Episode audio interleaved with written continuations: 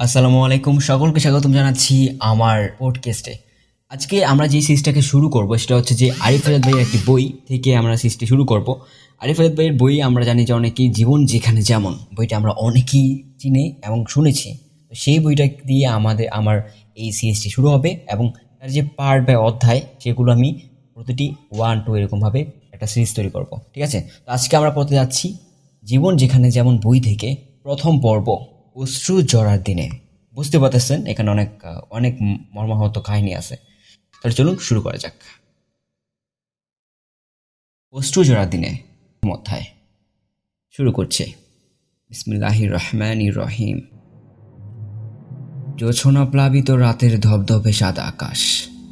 কোথাও যেন ডাহুক ডাকছে। বুনো ফুলের গন্ধে বাতাস আশ্চর্য রকম, ভারী। চাঁদের আলোতে নদী পাড়ের বালিগুলো রূপোর চূর্ণের মতো ঝিকমিক ঝিকমিক করছে। থেকে থেকে কানে আসছে কিছু পাতি শিয়ালের ডাক এসবের বাইরে। পুরো দুনিয়া জুড়ে যেন গা ছমছমে নীরবতা। কোথাও কোনো সারা শব্দের পালাই নেই।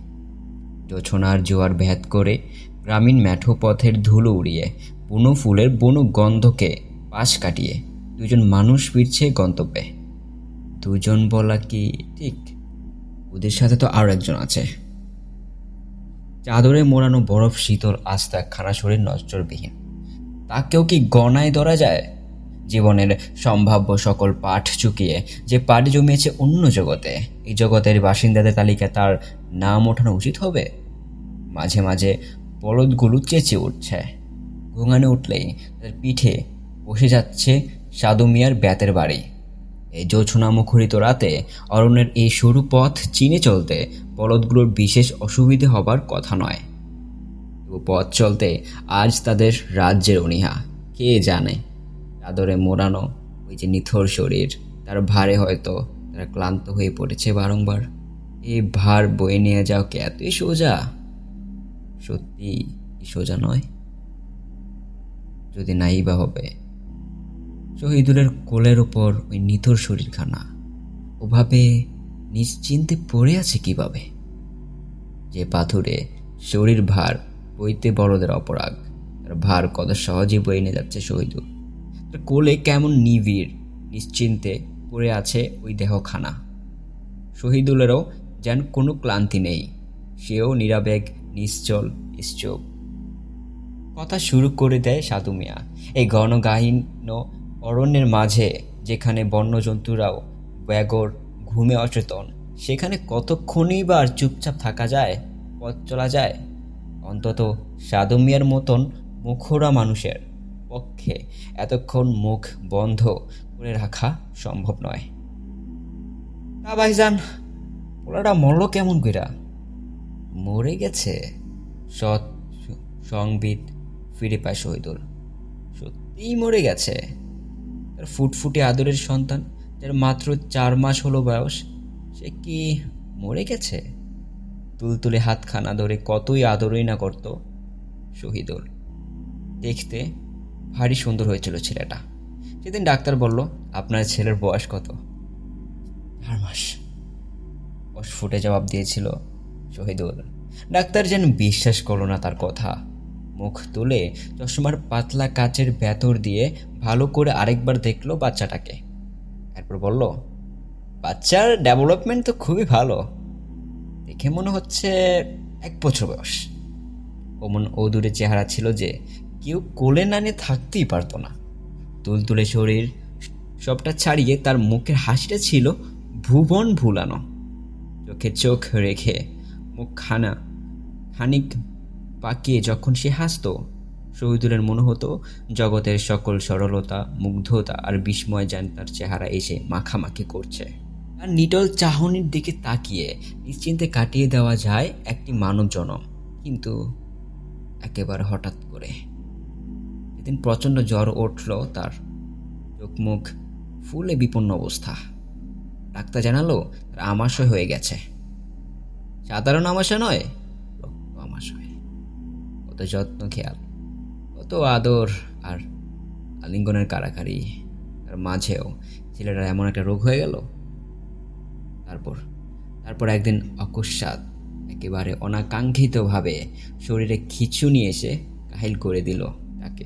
হাসপাতালে যখন নিয়ে যাওয়া হয়, ততক্ষণে সে আর বেঁচে নেই। বেঁচে নেই। কত সহজেই হয়ে গেল বলা। অথচ শহীদুলের কাছে সে ছিল তারা ঝলমলে এক পৃথিবী। যেদিন তার জন্ম হয়, যে ভোরবেলায়, কত কাণ্ডই না সেদিন করেছিল শহীদুল। তার পাগলা মতে হাসপাতালের সকলে অতিষ্ঠ হয়ে যায়, কেউ কেউ বলেছিল পাগল। হ্যাঁ পাগলই তো। কত বছর, ঠিক কত বছর পরে শহীদুলের ঘর আলো করে এই রত্নখানি এসেছে। নাকি এই মানুষগুলো জানে? আল্লাহর কাছে কত করুজোর মিনতি। কত আকুল প্রার্থনা। বিকুল আকাঙ্ক্ষার বহিঃপ্রকাশ এই ফল। নাকি কেউ বুঝবে?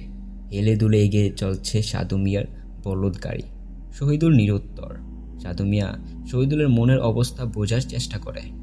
তার বুকের ভেতর কাল বৈশাখীর যে তাণ্ডব বয়ে যাচ্ছে সেটা সাধু মিয়ার অজানা নয়। সন্তান হারানোর শোকের সাথে সাধু মিয়াও সবিশেষ পরিণত। ছোট মেয়ে পারুল সবে হাঁটতে শিখেছিল।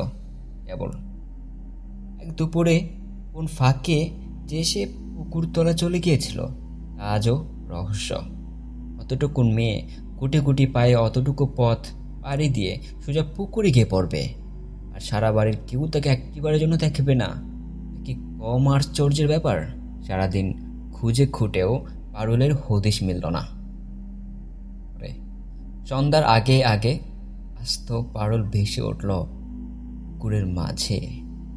পারুলের মৃত্যু নিয়ে অনেক জল্পনা কল্পনা।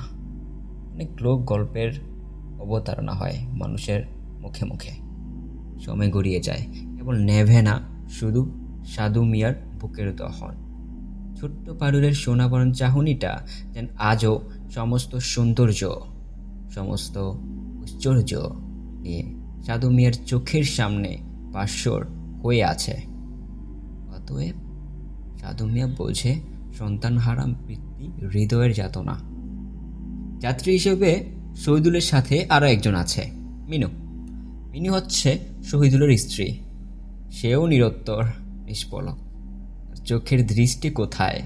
কোন দিগন্তে গিয়ে যে স্থির হয়ে গেল, কেউ জানে না। যে জঠর ব্যাহাত করে একদিন এসেছিল প্রাণের ফোয়ারা সে ফোয়ারা আজ ফুরিয়ে গেছে। নিঃশেষে মিলিয়ে গেছে শূন্য দিগন্তে। মিনুর বুক ফেটে কান্না আসে, কিন্তু সে কাঁদতে পারে না। অশ্রুরাও আজ পলাতক চোখ থেকে। নিদারুণ অবসাতে ভেঙে আসে শরীর।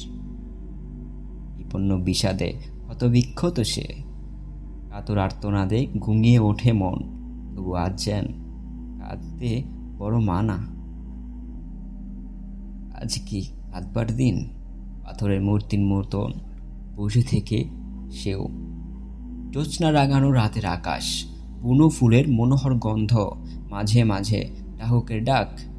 এসব কিছু জুড়ে মিনুর কত মুগ্ধতা, কিন্তু শোক আর শখের লড়াইয়ে আজ শোকটাই জয়ী। এই তারা ভরা রাতে অরণ্যের অসামান্য সৌন্দর্য কোনো কিছুতেই আজ মিনুর মুগ্ধতা নেই। সাধু মিয়ার বলদের গাড়ি যখন জালাল মাস্টারের উঠোনে এসে পৌঁছায়, তখন আকাশ ধবধবে ফর্সা হয়ে গেছে। ভোরের সোনারাঙা রোদ এসে পাতায় পাতায় জাগিয়ে তুলছে শিহরণ। ঘুম ভেঙেছে পাখ পাখালির।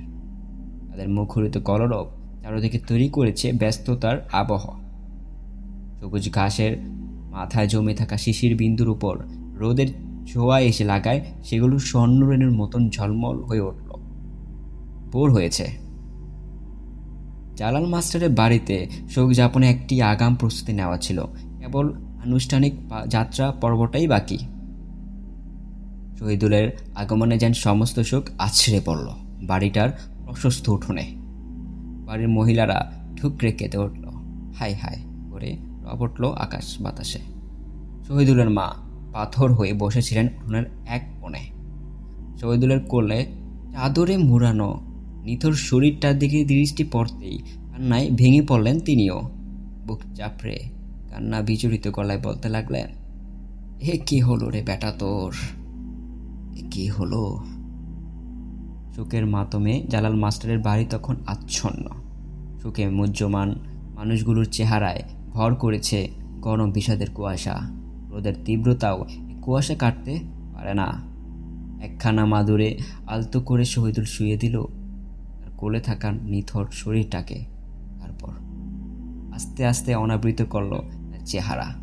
যখন চাদরের আবরণ ভেদ করে প্রস্ফুটিত হলো সন্তানের অবয়ব, শহীদুল আর নিজেকে ধরে রাখতে পারল না। জমানো শোকের ভার আর সইতে পারল না সে।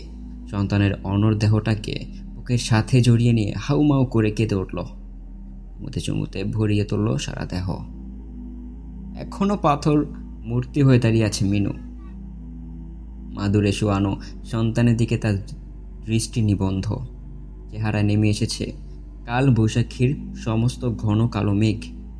অসহায় চাহনে ব্যথা তুর চোখে, সে যেন শেষবারের মতন দেখে নিচ্ছে বুকের মানিককে। রাক্ষসী! বিপুল জনতার স্রোতে একটা রব উঠেছে বটে। এ বাড়ির আলোয়ার মা, যাকে সবাই রাঙামা বলে ডাকে। মুখ থেকে বেরিয়ে আসে এই শব্দ রাক্ষসী। মুহূর্তে জনতার সকল মনোযোগ, সকল আকর্ষণ যেন এই একটি শব্দকে কেন্দ্র করে আবর্তিত হতে শুরু করে। এ কান, ও কান থেকে সাত, পাঁচ, দশ কান হয়ে গেল। সবার তীক্ষ্ণ, নির্জক দৃষ্টি এসে পড়ল উঠোনের অন্য পাশে। জবুথবু হয়ে দাঁড়িয়ে থাকা বেচারি মিনুর উপর। ভিড় ঠেলে এগিয়ে এলো শহীদুলের মা। আলে আর মায়ের মুখ্য চারিত শব্দটাকে দ্বিগুণ উৎসাহের সাথে লুফে নিয়ে, সে শব্দটাকে পুনরায় বাতাসের সাথে- গুঞ্জরিত করে দেওয়া কাজটা খুব ভালোভাবেই করতে পারলেন তিনি। আরও বহুগুণ শোকে যেন ভেঙে পড়লেন আলেয়ার মায়ের আঁচলে। কান্না আর ক্ষোভের দারুণ সংমিশ্রণ তিনি বলতে লাগলেন, ঠিক কইছেন বুঝান। বউ নয় সাক্ষাৎ রাক্ষসী। আমার ছেলেটার জীবনটার তামা তামা করে দিল এই পুরামুখী আমার ছেলে সংসার সব তসনস করে দিল গো বউ। আমার সব শেষ। শেষমেশ আমার হাতিটারও খাইয়া দিল এই জল্লাদি। অপলক আঁকে আছে মিনু। কোন শোক সামাল দেবে সে? পুত্র বিয়োগের শোকে কাতর হবে? নাকি অসহায় আর্তনাদে আর্ত চিক- চিৎকার করে উঠবে? তার দিকে দিয়ে আসা অপবাদের অপমানে। কি হবে? আপাতত বিশ্রাম নেওয়া যাক। পরবর্তী পর্বে কি হবে সেটা আমরা করব আল্লাহ হাফেজ।